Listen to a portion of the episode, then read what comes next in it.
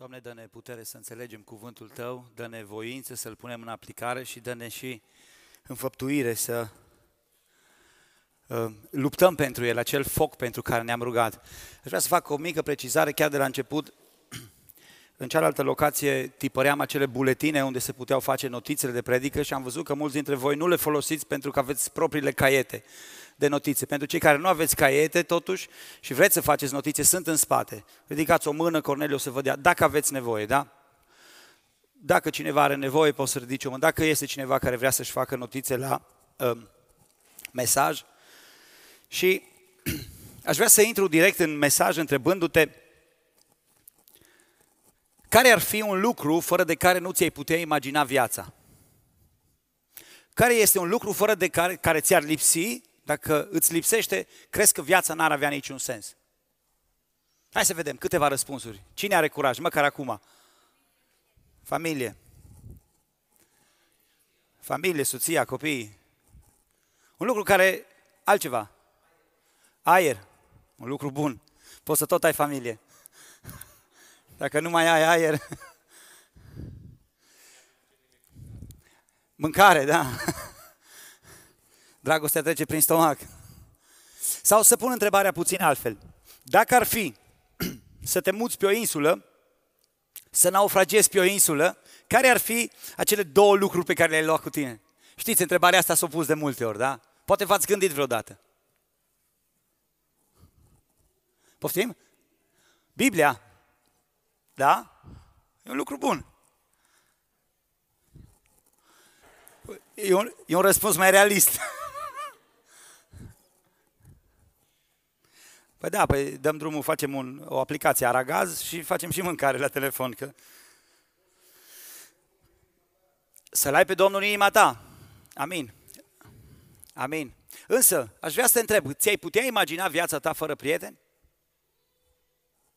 nu că ar fi un lucru greu, chiar și atunci când treci prin încercările cele mai grozave sau prin situațiile cele mai neplăcute sau dacă ai ajunge pe insula aia părăsită și pustie, nu e așa că te-ai bucura să fie lângă tine măcar doi sau trei dintre ei? Chiar și ei care nu sunt cei mai buni, dar să nu fii singur. Să fie câțiva din prietenii tăi lângă tine. Nu e așa că ne naștem în familii, avem familiile noastre, la un moment dat, soția noastră, copiii noștri, părinții noștri, frații noștri, cumnații, mătușile, unchii și toate astea, astea le avem. Ne naștem într-o familie.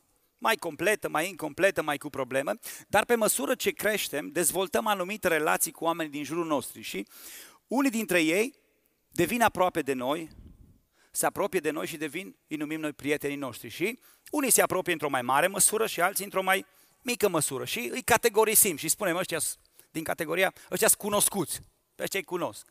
Ăștia sunt prieteni, ăștia sunt prieteni buni. Ăștia mi prietenii apropiați, intimi. Ba mai mult, noi folosim cuvântul de prieten sau prietenă chiar și pentru viitoarea logodnică, pentru viitorul soț, viitoarea soție. Prima dată se numește am prietenă sau am prieten. Pentru că totul începe din aceste relații de prietenie. Unii oameni sunt mai volubili, mai vorbăreți, mai descurcăreți și au o mulțime de prieteni. Alții sunt mai introvertiți, vorbesc mai puțin și au și ei prietenii lor, poate mai puțini, însă la fel de, la fel de buni, la fel de apropiați. Subiectul prieteniei este un subiect vast și uh, pentru a-l dezbate în totalitate a trebuit să facem serii de predici, nu o predică sau un mesaj. Și nu vreau să fac asta. Au scris despre prietenie poeții, au scris despre prietenie filozofii, au scris despre prietenie uh, oamenii, psihologii, psihiatri chiar, antropologii, urmărind și descriind relațiile care se creează între oameni. Despre acest subiect însă scrie și Biblia. Despre prieteni scrie și Biblia și dacă ar fi să luăm această carte de la început până la sfârșit să vedem ce spune despre prietenie, vom putea întocmi un adevărat tratat despre prietenie. Nici de asta nu avem timp. Nu vă speriați că nu o trecem, nu o parcurgem toată astăzi. Însă, începând chiar de la Geneza, Geneza deja are cuvântul acesta, prieten, îl folosește. Apoi îl găsim aproape în toate cărțile Bibliei. Nu chiar în toate, dar aproape în toate. În, în deosebi îl găsim în cartea Iov, îl găsim în cartea Psalmilor, îl găsim în cartea Proverbelor, profeții vorbesc despre asta și multe alte cărți. Această predică nu se vrea a fi o definiție a prieteniei, nu vrea să fie nici măcar un manual cum să-ți faci relații sau cum să le menții. Pentru că dacă m-aș uita să iau tot materialul din Scriptură, ne-ar lua foarte mult timp. Și există deja materiale de specialitate pentru asta. Însă, fiți atenți, astăzi însă am avut pe inimă câteva propoziții pe care le-a spus Domnul Isus. Acela care este antemergătorul credinței noastre, acela care a moștenit cerul împreună cu Tatăl deja, care stă în slava Tatălui, câteva propoziții exact din gura lui când a trăit pe pământ, așa cum sunt consemnate ele pe paginile Sfintei Scripturi, despre prieteni. Nu sunt foarte multe. Astăzi ne vom opri la trei dintre ele. În total, nu sunt foarte multe, mă refer cuvint, uh, propozițiile în care Isus folosește acest termen prieten, prietenie. Însă ne vom uita la trei dintre ele și cred că e o lecție bună pentru copii, pentru adolescenți, pentru adulți, pentru a le aplica la viețile noastre. Și vreau să-ți mai spun un lucru, indiferent care e definiția ta despre prietenie, cum înțelegi tu acest lucru, poate fi diferit de cum o văd eu sau cum o vede celălalt, însă aceste principii se pot aplica la definiția ta. Caută să vezi dacă în ceea ce tu gândești despre prietenie, despre prietenii tăi, aceste principii tu le urmărești și le aplici sau nu. Fiecare dintre noi dezvoltăm relații de prietenie. Mai bune, mai puțin bune, mai de succes. Și toți suntem afectați într-un fel sau altul de raportarea noastră la prieteni. Când ne merge bine, suntem așa de bucuroși că avem prietenii lângă noi și chiar și când o relație se strică și uh, lucrurile nu merg așa cum trebuie, suferim din cauza asta. Toți suntem afectați într-o mare măsură și de aceea cred că este important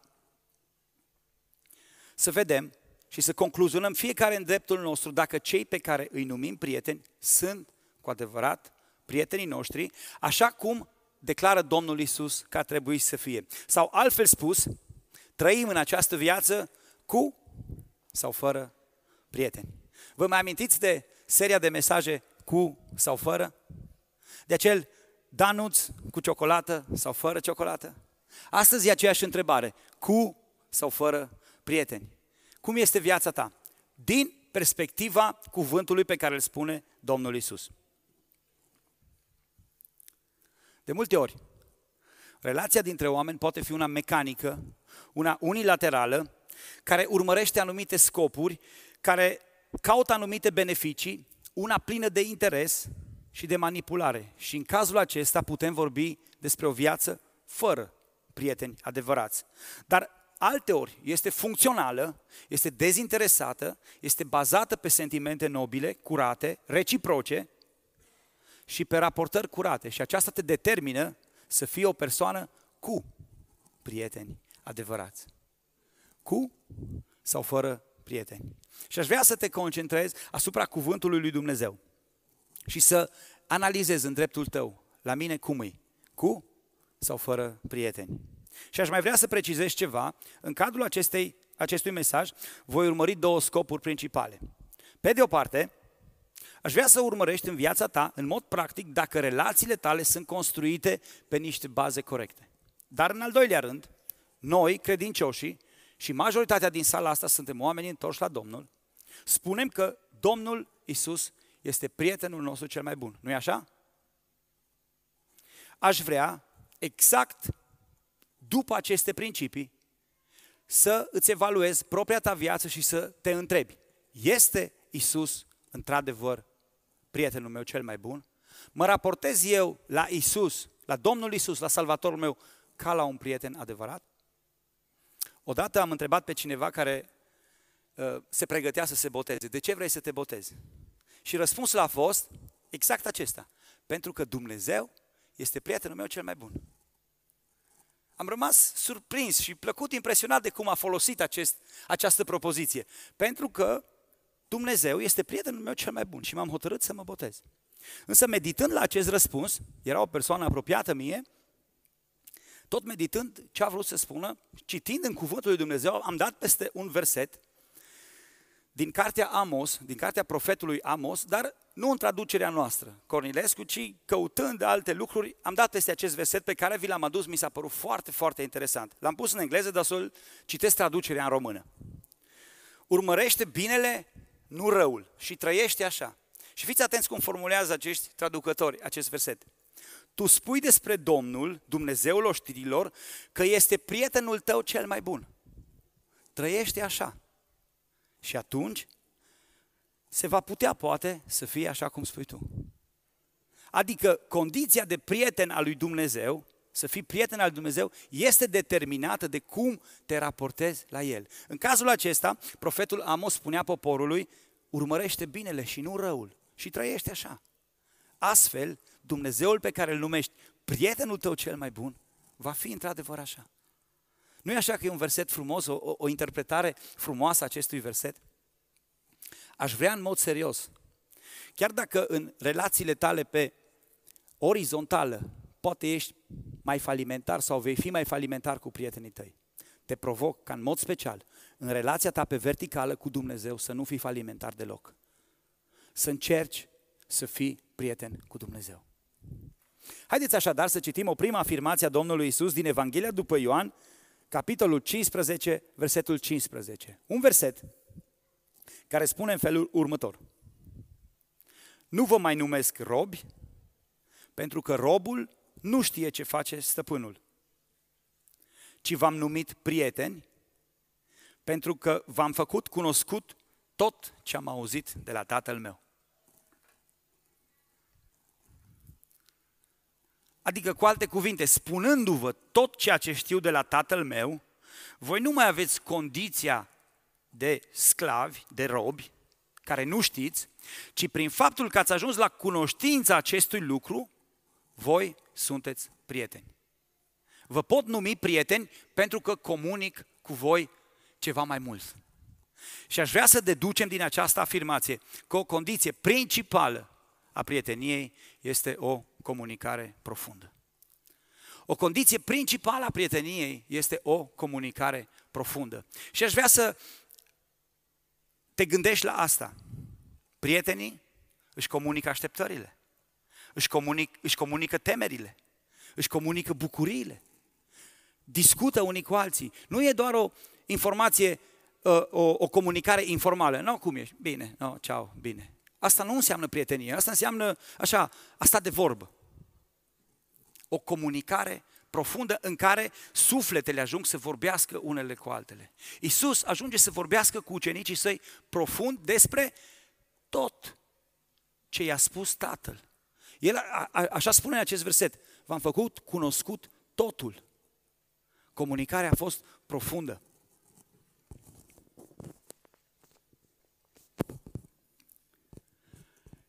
Ai putea să-i numești prietenii ai tăi, cu alte cuvinte, pe aceea cu care alegi să comunici. Pentru că între prieteni nu există secrete.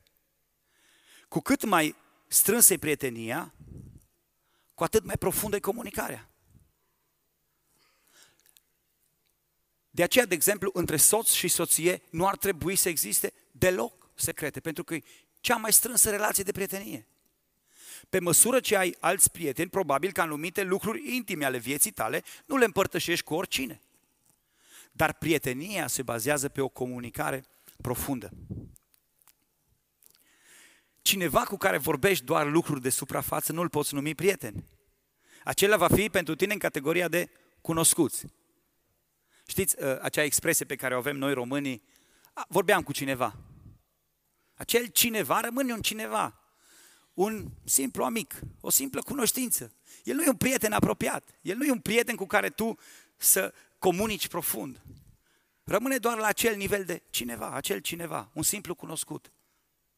Și aș vrea să te întreb, astăzi ai stat la cafenea și n-am văzut o persoană la masă, peste tot au fost 3, 4, 5, 6 persoane la masă. Ai comunicat cu cineva sau ai avut doar niște discuții ca să treacă vremea, să înceapă slujba divină. Ai comunicat cu vreunul dintre frații tăi, cu vreunul dintre apropiații tăi? Ai comunicat ceva de la suflet la suflet? Ceva dincolo de aparențe, dincolo de formalitate? E doar o întrebare. Mai vreau să fac o diferență. Există o deosebire între a vorbi mult și a vorbi profund. Nu înseamnă că dacă vorbești mult cu cineva și toată ziua ești pe telefon cu el, ai și vorbi profund cu el. Și că ai o comunicare puternică cu el. Nu înseamnă asta, este de multe ori vorbărie goală, multă. Accentul trebuie să cadă pe ce vorbești. Ce vorbești cu prietenii tăi?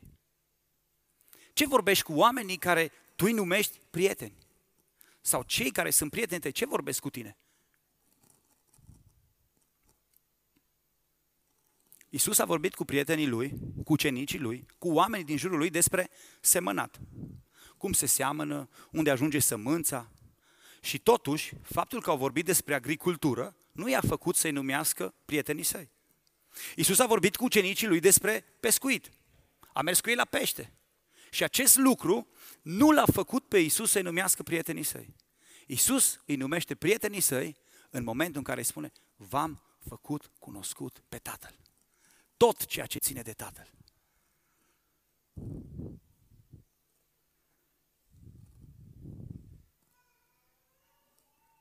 Unui prieten trebuie să alegi să-i spui ceea ce este cel mai important. Să-i spui despre Dumnezeu. Să-i spui despre viața veșnică. Să-i spui despre relația ta cu Isus. Să-i spui despre cerul veșnic, să-i spui despre moștenirea veșnică. La acest punct, dăm voie să fac o afirmație curajoasă, zic eu. Dacă cu aceea pe care îi numești prietenii tăi, nu vorbești despre Dumnezeu, nu vorbești despre viața veșnică, nu ești prieten cu ei. E o minciună. Trăiești o mare minciună.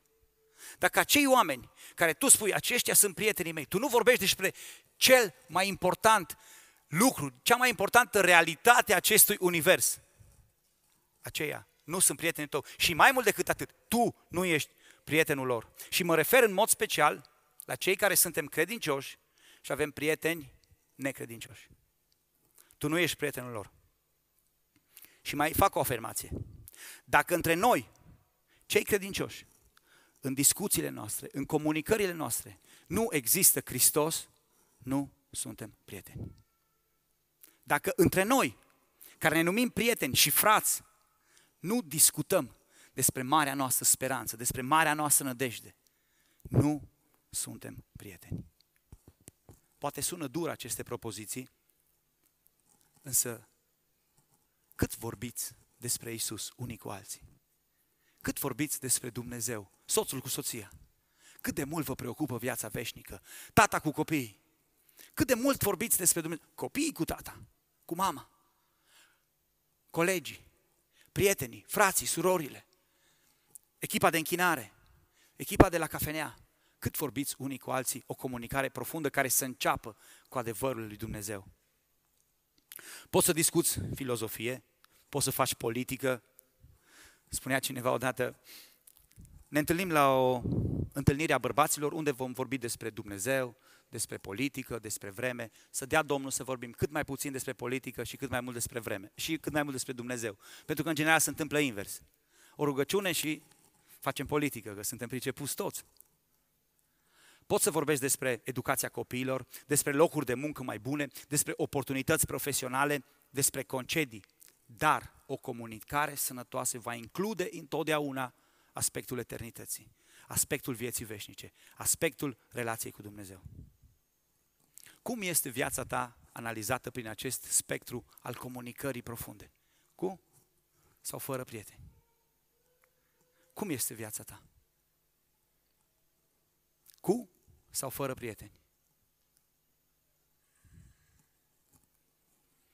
Apoi aș vrea să te gândești și la raportarea ta la Dumnezeu ca și prieten, la Isus ca și prietenul tău. Cum este comunicarea ta cu Isus? Este Isus prietenul tău cu adevărat? Dacă da, dacă da, trebuie să existe o comunicare profundă cu El. Și El a ales să ne dea cuvântul Lui. Tot cuvântul Său. Tot ceea ce tu ai nevoie să știi despre Isus, despre Dumnezeu, despre eternitate, despre viața veșnică, este scris aici. Cât de mult timp petreci cu cuvântul lui Dumnezeu?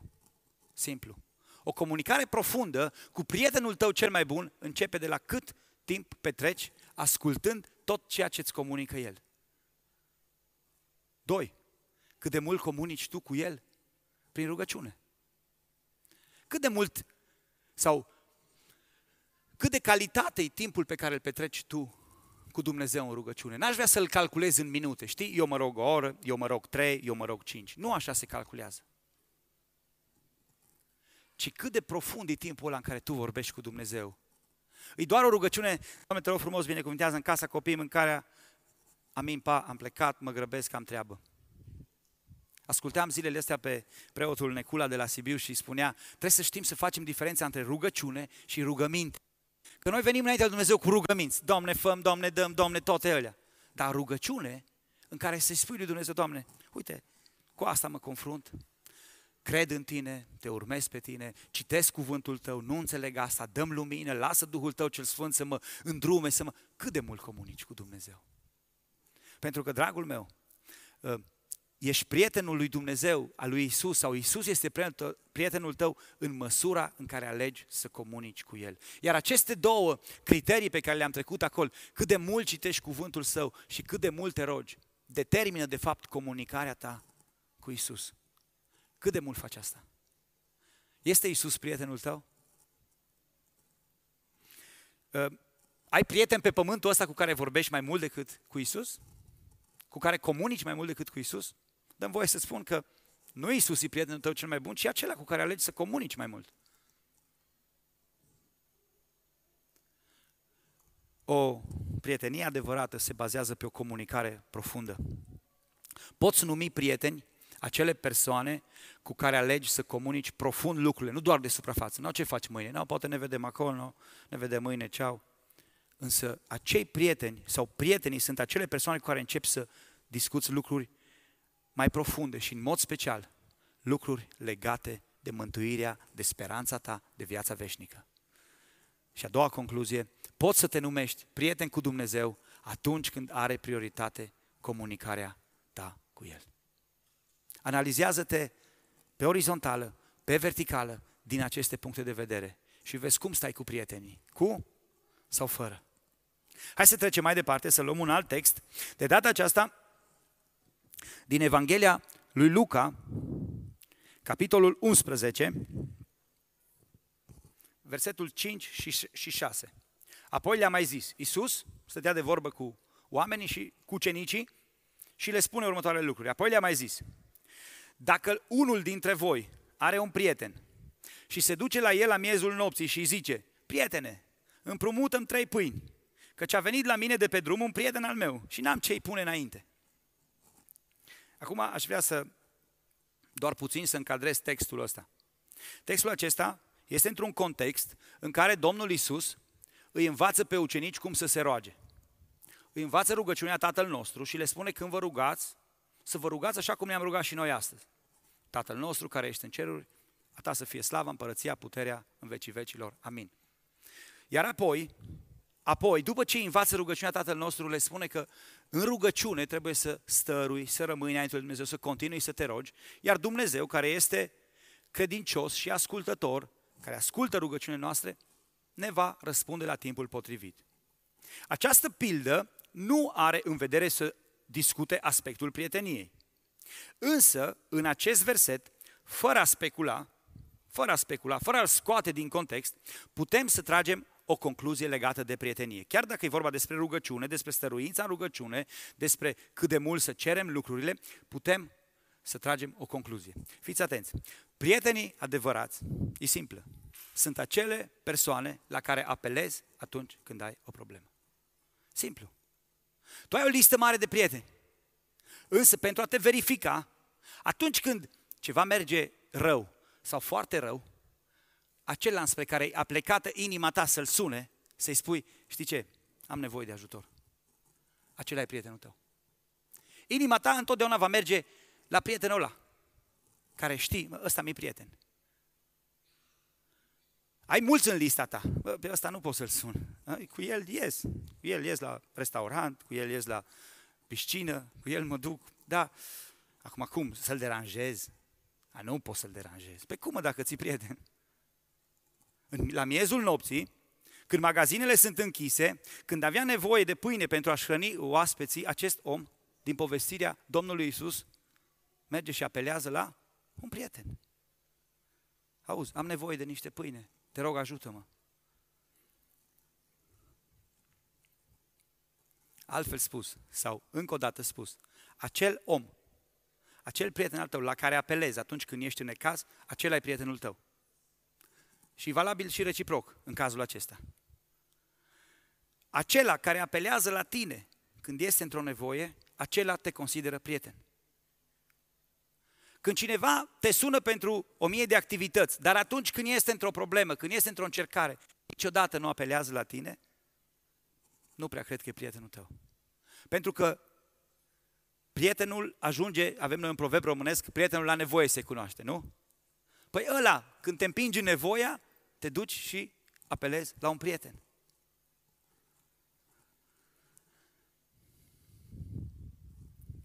Poate vouă nu vi s-a întâmplat, dar mie mi s-a întâmplat să am așa prieteni, să-i numesc eu în mintea mea prieteni, cu care să am anumite activități împreună, dar n-am, n-am avut curajul niciodată să apelez la ei în, în uh, lucrurile cu care m-am confruntat, în situațiile mai dificile din viață. Și spui, poate vouă nu vi s-a întâmplat, nu vorbesc despre voi acum. E mai trist, este o, o, un caz și mai trist. Ai o problemă și ești foarte preocupat bă, să n-afle ăștia. Nu spune tu, dragul meu, ce prieteni sunt ăia? Nu cumva să audă, după aia stau pe capul meu, după aia mă întreabă, după aia mai vin cu prăjitură, cu compol la mine, lasă că mai bine singur. E trist. Să nu cumva să se audă la biserică problema mea. Nu numai că sunt prieteni, sunt frați, au un statut și mai aproape. Nu cumva să... Acum să spun să ne rugăm la biserică pentru mine, dar ce? Când am spus asta, înseamnă că toți știu că slab. Știu că toți am probleme, că am probleme. Toți o să știe că am probleme.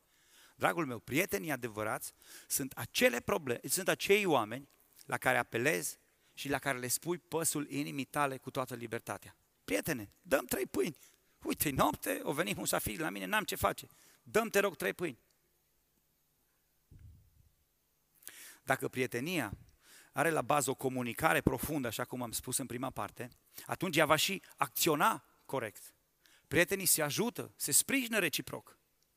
După ce își comunică unii altora așteptările, dorințele, luptele, problemele, se susțin unii pe alții. Se roagă unii pentru alții. Se ajută unii pe alții. Și mai este un aspect pe care am lăsat ca și punctul 3 aici.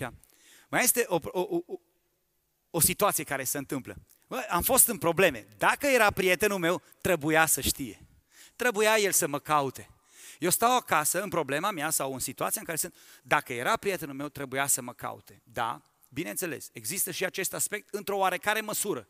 Însă tu nu poți aștepta ca prietenul tău să-ți ghicească ție toate frământările, că are și la nevastă, are copii, are adolescenți, poate, care e mai greu un pic, da? Are preocupările lui. Vedem și în povestirea aceasta, prietenul care rămâne fără pâi, se duce și bate la ușa celuilalt. Hei, prietene, uite, asta e situația. Eu, nu? N-ar fi o situație imposibilă ca în miez de noapte celălalt prieten să meargă la el acasă și spună, știi ce, m-am gândit că poate trebuie trei pâini. Nu e o situație destul de absurdă? De unde să mă gândesc eu că ți este trei pâini la 12 noaptea? Înțelegeți ce vreau să vă spun? De multe ori noi stăm și așteptăm, dacă, dacă ar fi prietenul meu, s-ar preocupa el de mine. Ar veni el pe la mine. Pentru că la baza, la baza prieteniei stă încrederea. Și atunci când tu ai încredere, bineînțeles, nu o încredere ca în Dumnezeu. Încrederea în Dumnezeu nu poate fi subminată de nimic. Însă încrederea în cei de lângă tine, în prietenii tăi, stă la bază. În bunele lui intenții și tu știi, mă, dacă eu mă duc să-i cer pâine, ăsta nu se gândește la altceva decât că cu ce pot să-l ajut. Și pentru a dezvolta o relație corectă, îi nevoie să ai acolo încredere, ca să poți să-i spui, să-i comunici. Bă, asta e așteptarea mea, asta e problema cu care mă lupt. Te rog, fii de partea mea, ajută-mă cu ceva aici. Nu totdeauna va ieși totul așa cum am vrea. Și asta e drept. Vom mai da și rateuri. Ca și oameni, nici noi nu vom reuși să fim pentru alții prietenii perfecți și nici alții pentru noi nu o să fie prietenii perfecți. Însă, între to- în, întotdeauna, întotdeauna, între prieteni, se va forja acolo, se va uh, prelucra o încredere puternică. Uh, e om, nu mă aștept de la el să poată totul, însă încrederea mea rămâne. Omul acesta nu face să mă mintă. Omul acesta nu face ca să râdă de mine. De aceea mă duc cu încredere și spun, uite, asta e problema mea. Cum te raportezi la aceea pe care îi numești prietenii tăi? Postezi pe mediile de socializare poze cu ei la restaurant, în excursie, în concediu și nu i-ai sunat niciodată? Aș vrea să-ți pui serios o întrebare. Eu, ă, pe telefonul meu, care nu-i la mine acum, am o grupă pe WhatsApp care se numește Prieteni. Acolo sunt inclus într-o grupă care se numește Prieteni. Și când am pregătit mesajul acesta, m-am uitat pe grupa asta. Și am văzut acolo poze cu câte un grătar din ăla. Uf, cred că era și prelucrată poza, că era bună carnea că îți venea să mănânci de pe telefon. Poze cu, cu câte un, o imagine din aia idilică dintr-un concediu. Însă nicăieri în lista aia de WhatsApp n-am găsit roagă-te pentru mine, am problema asta, nici din partea mea, nici din partea lor. Nu mă, nu judec pe nimeni. Mi-am dat seama, în timp ce pregăteam mesajul ăsta, că eu de multe ori nu am fost un prieten corect. Că nu am fost un prieten adevărat. Pentru că un prieten știe să apeleze la prietenul lui. Prima dată vei apela la cel pe care îl consider prieten. Și ajungând în acest punct, aș vrea să te întreb, tu numești pe Domnul Isus prietenul tău. Dacă Domnul Isus este prietenul tău, la cine apelezi prima dată?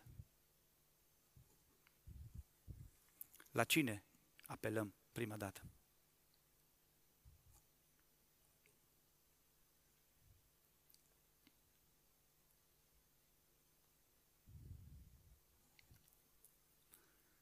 Avem noi o cântare care spune Mântuitorul, prieten constant, ești aici și multe altele așa. Și spunem lui Dumnezeu, ești prietenul nostru. La cine alergi atunci când te doare? Prima dată, prima dată. Păi copilul alargă la mama, fetița la tata. Fiecare alargă unde știe care mângâiere. Dacă Dumnezeu este prietenul tău, testul acestei afirmații stă în această provocare. La El apelezi prima dată. Știi că dincolo de oameni care pot să-ți înșele așteptările, care pot să greșească, care pot fi incompleți, care nu te pot ajuta întotdeauna, există un prieten care în nenorocire ajunge mai mult decât un frate. Este fratele nostru mai mare, este Domnul Isus. La cine apelezi atunci când ești în încercare și în necaz? Prima dată. A doua întrebare, vorbeam de încredere. Te duci cu încredere direct la Dumnezeu? Te duci tu cu încredere direct la Dumnezeu? Cu încredere din aia așa, știu că dincolo de orice, sau, pardon, înainte de orice, El este Cel care poate să-mi rezolve problema. Te duci tu așa la Dumnezeu? Și în al treilea rând, chiar crezi? Aici e un pic mai greu, dar chiar crezi? Chiar crezi că Dumnezeu te poate ajuta?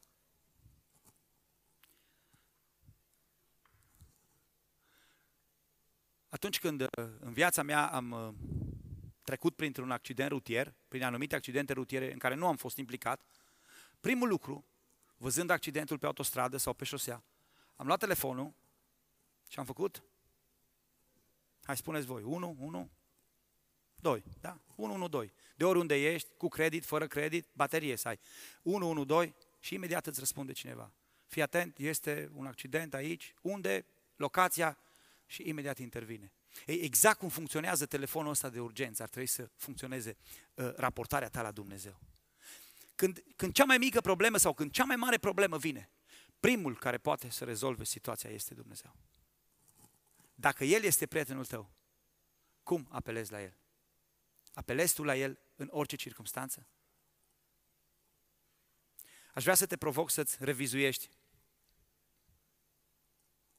relațiile cu prietenii tăi pe orizontală și relația cu prietenul tău cel mai important, Dumnezeu. Cel mai bun dintre toți prietenii tăi.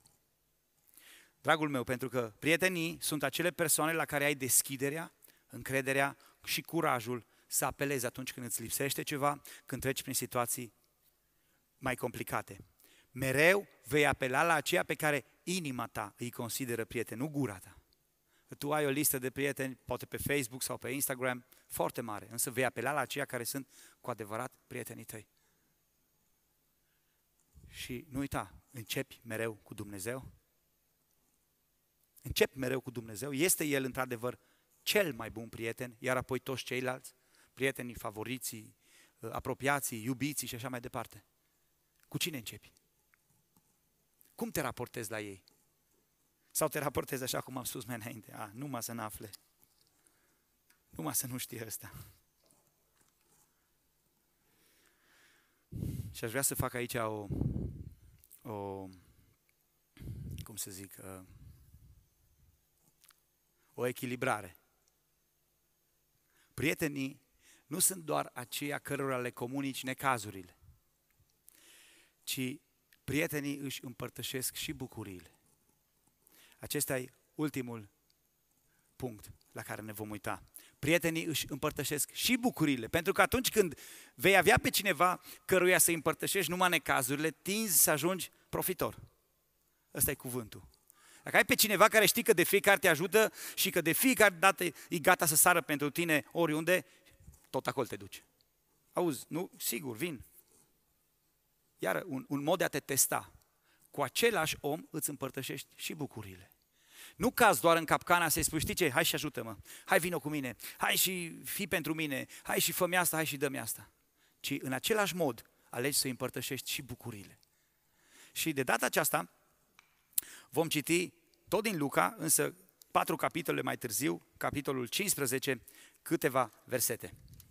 Aici Domnul Isus, iarăși explic un pic contextul. În acest context, Domnul Isus spune trei pilde.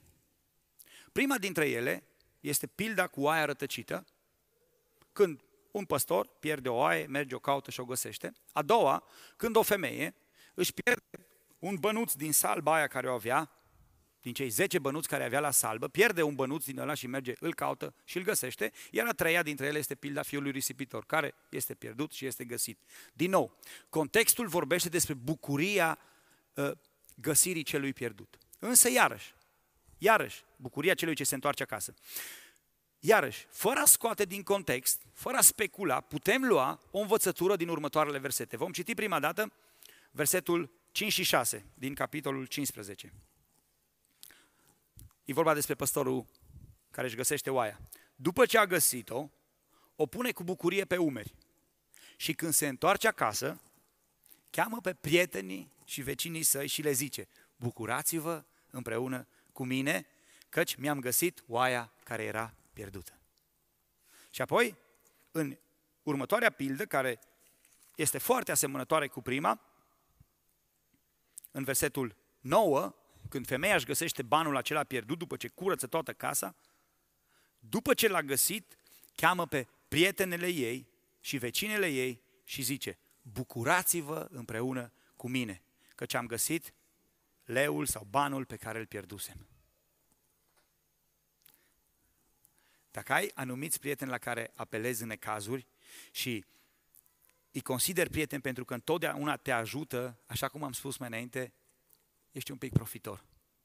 Cu prietenii adevărați îți împărtășești și bucuriile, și aniversările, și concediile, și primele, și bucuriile tale, tot ceea ce ai tu, pentru că sunt prietenii tăi.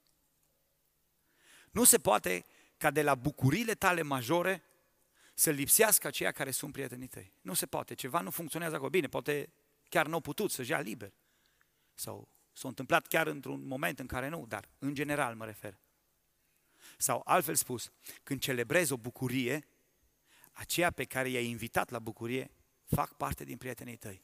Poți să-ți verifici relațiile prin, această, prin acest spectru.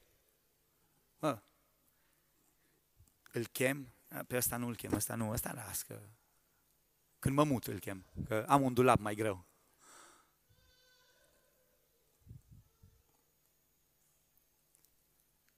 Pentru că și în cazul în care îți împărtășești bucuriile cu cineva, este necesar, necesar ca tu să faci invitația. Nu se poate invita omul la tine. Am auzit că mânei zoanta, m-am gândit să vin până la tine. Un prieten bun face și asta. Însă, de obicei, inițiativa pornește de la tine. Auzi, cum ar fi să facem concediul ăsta împreună? Cum ar fi să uh, facem excursia asta împreună? Cum ar fi ca sâmbătă asta să o petrecem împreună? Cum ar fi ca această bucurie să o celebrăm împreună? Vedem și în aceste versete, cel care a găsit oaia, femeia care a găsit bănuțul pierdut, ea îi cheamă și spune, auzi, veniți, ăsta e motivul bucuriei mele, vreau să ne bucurăm împreună. Bucurați-vă împreună cu mine. Eu sunt așa de bucuros de dau pe din afară. Haideți și voi cu mine, în bucuria mea. Și este valabil și reciproc cazul ăsta. Fiți atenți.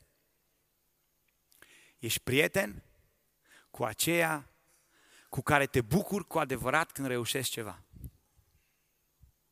Ești prieten cu aceea cu care te bucuri din toată inima ta atunci când o reușit ceva, când o primi ceva, când le-o ieșit ceva, când le-o mers pontul, cum se spune. Le-a ieșit un pont, te bucuri cu ei. Când nu ești mâncat de invidie, de ură sau de alte sentimente, dați-mi voie să le numesc satanice, când cineva reușește. Când prietenul tău realizează ceva. Și la acest punct mai aduc un verset din cuvintele de data aceasta a lui Ioan Botezătorul, tot din Evanghelia lui Ioan, capitolul 3. Fiți atenți cum spune Ioan, Botezătorul despre Domnul Isus. Acum se vorbește despre Domnul Isus. Cineva care îl considera pe Isus, prietenul său. Cred că e versetul 29. Cine are mireasă este mire, dar prietenul mirelui care stă și-l ascultă se bucură foarte mult când aude glasul mirelui. Și această bucurie care este a mea, spune Ioan, este de plină este de plină. Păi eu am putea să spun, bă, acum de când am început și eu să predic, și a venit și ăsta. Că în prima fază el a spus că vine Domnul Isus, dar putea să spună, acum deja toți oamenii mă cunosc, mă cunoaște împăratul, mă duc pe la el, povestesc cu el, cu nevastă sa, sunt invitat la ei la masă. Acum dacă vine Domnul Isus, însă el spune nu. Cine are mireasă este mire, cel care are mireasa este el, Isus. Și prietenul mirelui care stă și îl aude și îl vede venind, nu mai poate de bucurie. Se bucură. Se bucură. Cum te raportezi tu la succesurile, la câștigurile, la avansările prietenilor tăi? Ah, nu, s-a ajuns și asta. No, atât ai mai trebuia. Acum cum te raportezi tu cu adevărat la prietenii tăi? În inima ta, nu de pe buze. Nu de pe buze. Lăsăm la o parte. E între voi și Dumnezeu. Între voi și prietenii voștri.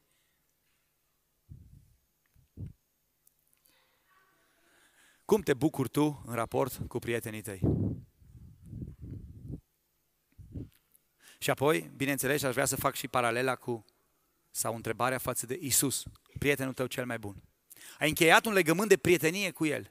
În momentul în care ai încheiat legământul botezului cu El, tu ai intrat într-un legământ de prietenie cu El și ai spus, Doamne, vreau să fiu prietenul tău și recunosc și te accept și te vreau pe tine ca prietenul meu cel mai bun.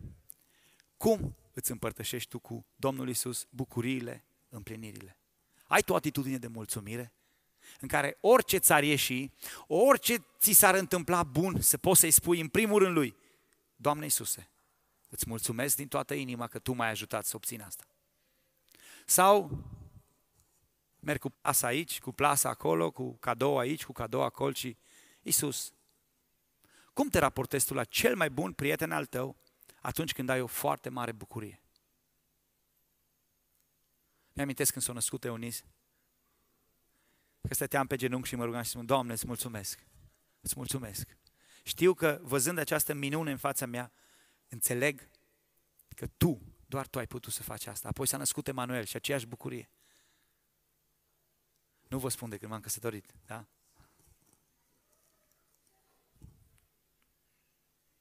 Nu, asta e mai intim, asta nu o povestesc. În al doilea rând, aș vrea să-ți mai pun o întrebare.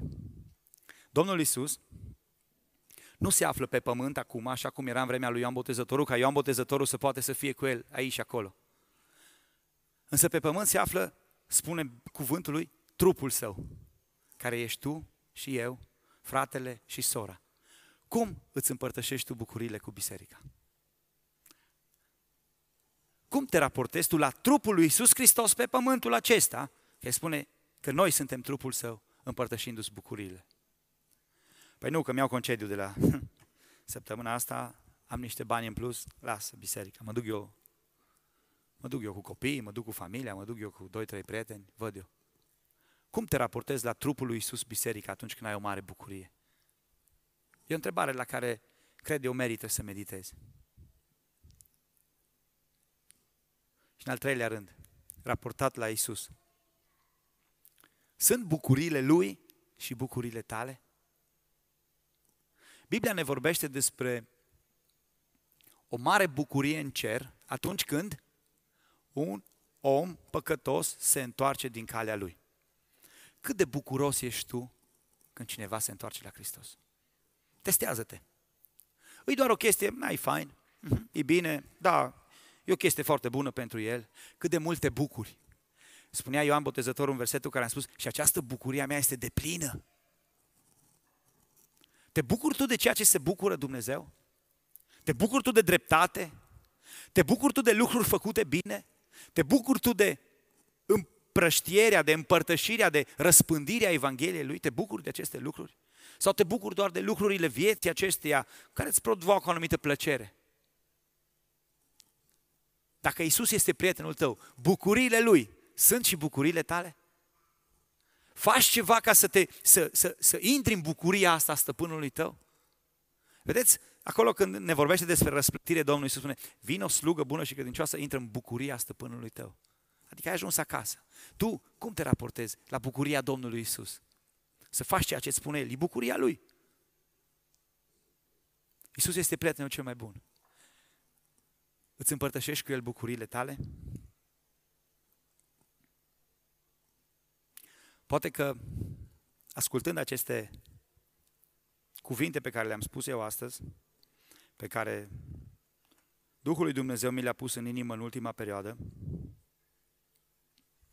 poate ți-ai dat seama că nu sunt foarte bune relațiile tale de prietenie. Nici pe orizontală, nici pe verticală. Cum ar fi să începi să schimbi anumite lucruri din comunicarea ta? Anumite lucruri din mândria ta și să poți apela la cel de lângă tine? și anumite lucruri din uh, egoismul tău și să împărtășești cu alții și bucuriile tale. Cum ar fi să începi cu aceste lucruri? Să nu mai fii fără prieteni, să fii cu prieteni adevărați. Și să ai o comunicare, nu doar vorbe goale, nu doar vorbe de suprafață, ci o comunicare profundă care să includă adevărurile lui Dumnezeu. Să nu-ți permiți să te duci la un prieten acasă, oricare ar fi motivul ăla și să să nu ai cel puțin o rugăciune împreună cu familia respectivă, cu persoana respectivă. Cel puțin atâta. Dacă nu un gând din Scriptură, dacă nu un gând despre îndreptare, mustrare, încurajare unul față de celălalt. Cum ar fi să începi cu o comunicare profundă? Cum ar fi să începi să renunți la mândria ta și să spui, da, aș putea să fiu ajutat. Da, chiar și de cutare, chiar și de cutare. O să mă duc și o să cer ajutorul nu sunt eu atot puternic, nu le pot face eu pe toate, nu sunt eu cel mai deștept în toate. Sau la egoismul tău, să renunți și să spui, da, uite, această bucurie vreau să împărtășesc și cu acela și cu celălalt, cu trupul lui Hristos, cu biserica lui Hristos. Și aș vrea să te mai întreb, dacă Isus nu-i prietenul tău, cum ar fi să începi să-L chemi în viața ta? Eu nu știu dacă toți din sala asta l aveți pe Isus în inima voastră sau sunteți prieteni cu Isus. Însă vreau să spun această întrebare. Acea persoană mi-a spus atunci, vreau să fac un legământ cu Hristos pentru că este prietenul meu cel mai bun. N-ai vrea ca Isus să fie prietenul tău cel mai bun? N-ai vrea să intri într-o comunicare corectă, profundă cu El? N-ai vrea ca Isus să fie prietenul tău și să poți să apelezi la El în orice necaz. Să știi că ai la cine te duce și nu la cineva care îți va greși sau care va falimenta, ci la cineva care nu va falimenta niciodată. Să ai pe cineva cu care să-ți poți împărtăși prin mulțumire bucuria, să spui, Doamne Iisus, îți mulțumesc că îmi dai viață veșnică. Doamne Iisus, îți mulțumesc că mi-ai spălat păcatele prin sângele Tău. Îți mulțumesc că ai luat toată grozăvia și murdăria păcatului meu și ai crucificat-o la Golgota și mie mi-ai dat astăzi statutul de fiu al Tău. Te provoc în inima ta, apropie-te de Dumnezeu. Caută să faci din Dumnezeu prietenul tău cel mai bun. Caută să fie Isus, Fiul lui Dumnezeu, prietenul cel mai aproape de inima ta. Nu o să fac o chemare în față să vii. Eu nu vreau să te văd eu neapărat. Dacă ai nevoie de rugăciune, mă poți contacta pe mine, pe Corneliu la sfârșit, sigur. Dacă ai nevoie de sfaturi. Dar dacă tu vrei să faci din Isus prietenul tău, spune-i lui, El te aude. Am cântat și la închinare, El este aici. El ascultă rugăciunea ta. Dacă tu vrei să te împaci cu Dumnezeu, cu Domnul Isus, spune-i asta lui. Da, vreau să fii prietenul meu.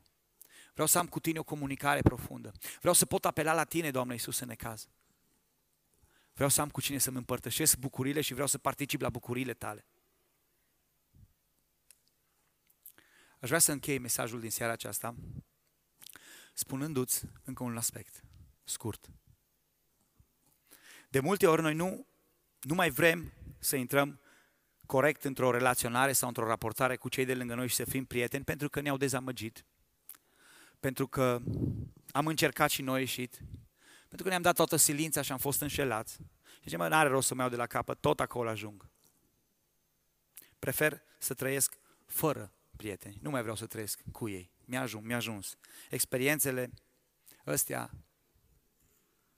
nu le mai vreau. Vreau să îți spun că Biblia ne oferă o altă perspectivă. Și tot din cuvintele Domnului Isus, vreau să vă citesc ceva de la sfârșitul vieții lui. Găsim acest text, de data aceasta, în prima Evanghelie, în Matei, capitolul 26.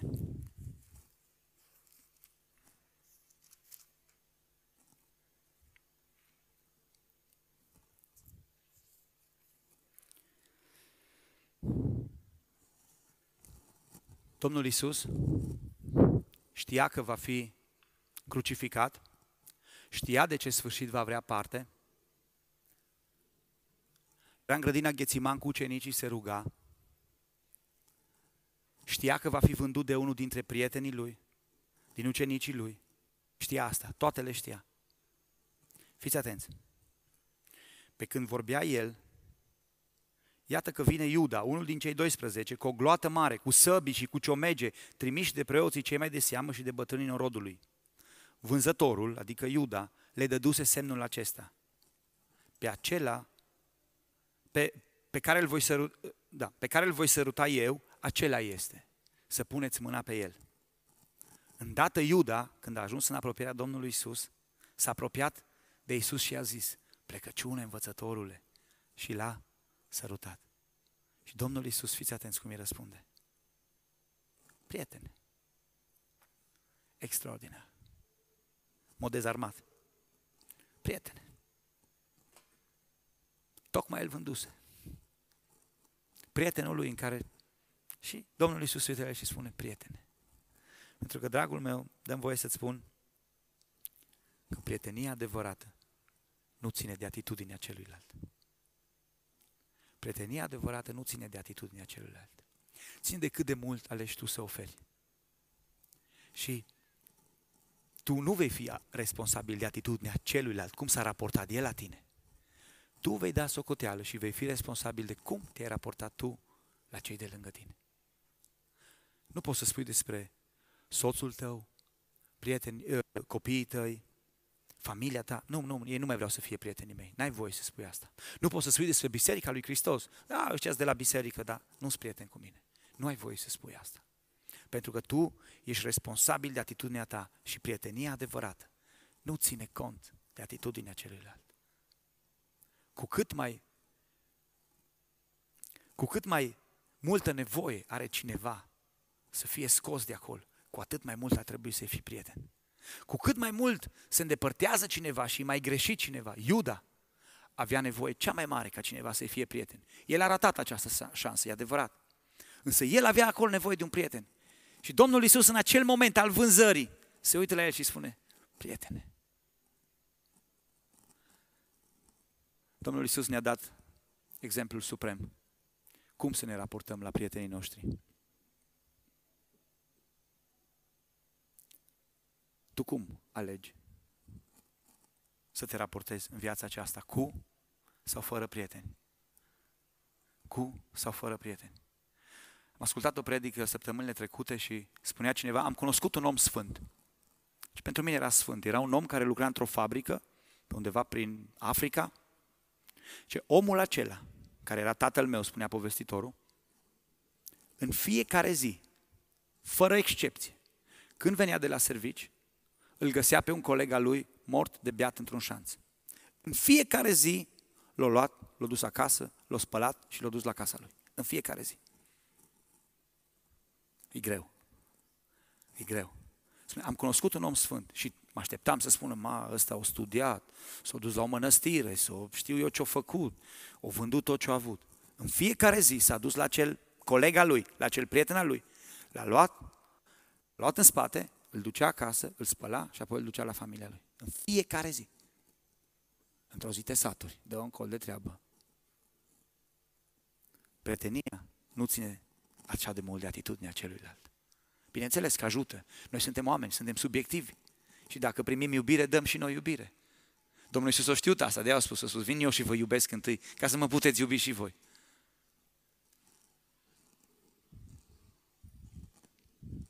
Cum alegi să te raportezi la Isus? Dacă în prieteniile tale ești mai falimentar, poate în unele aspecte, cum alegi să te raportezi la Isus? El nu a renunțat la prietenia cu Iuda, el nu renunță nici la prietenia cu tine. Însă tu ești responsabil de atitudinea ta. Cum te raportezi la Isus? Cu sau fără prietenul cel mai bun? Isus. Aș vrea să ne ridicăm și aș vrea să ne rugăm.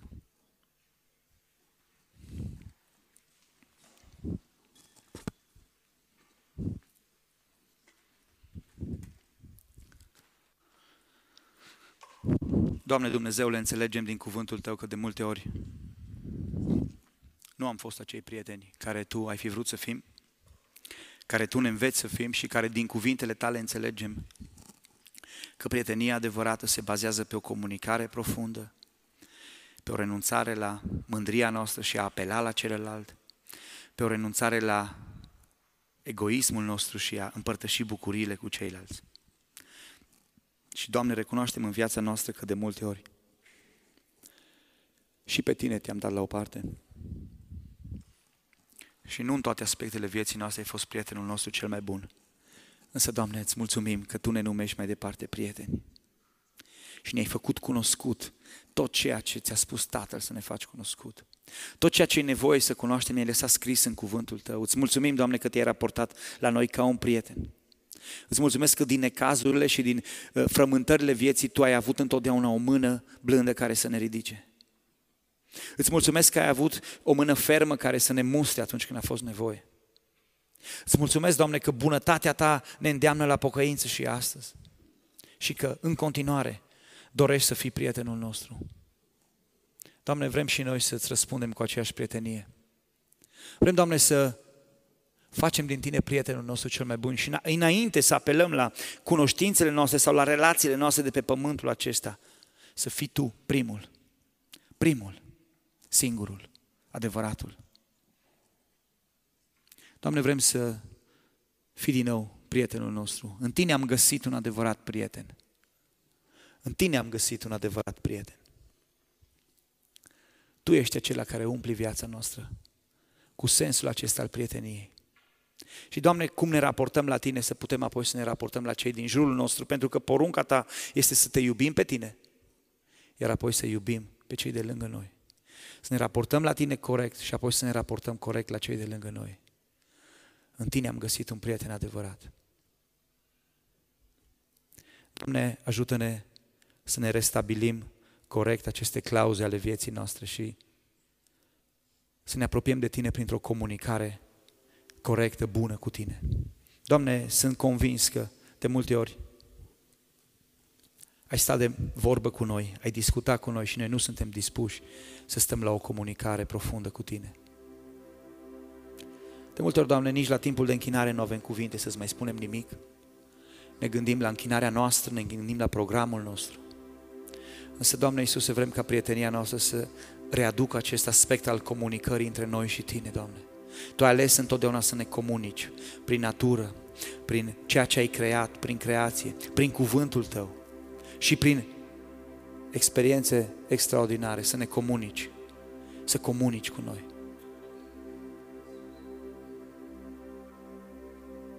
Vrem să comunicăm cu Tine.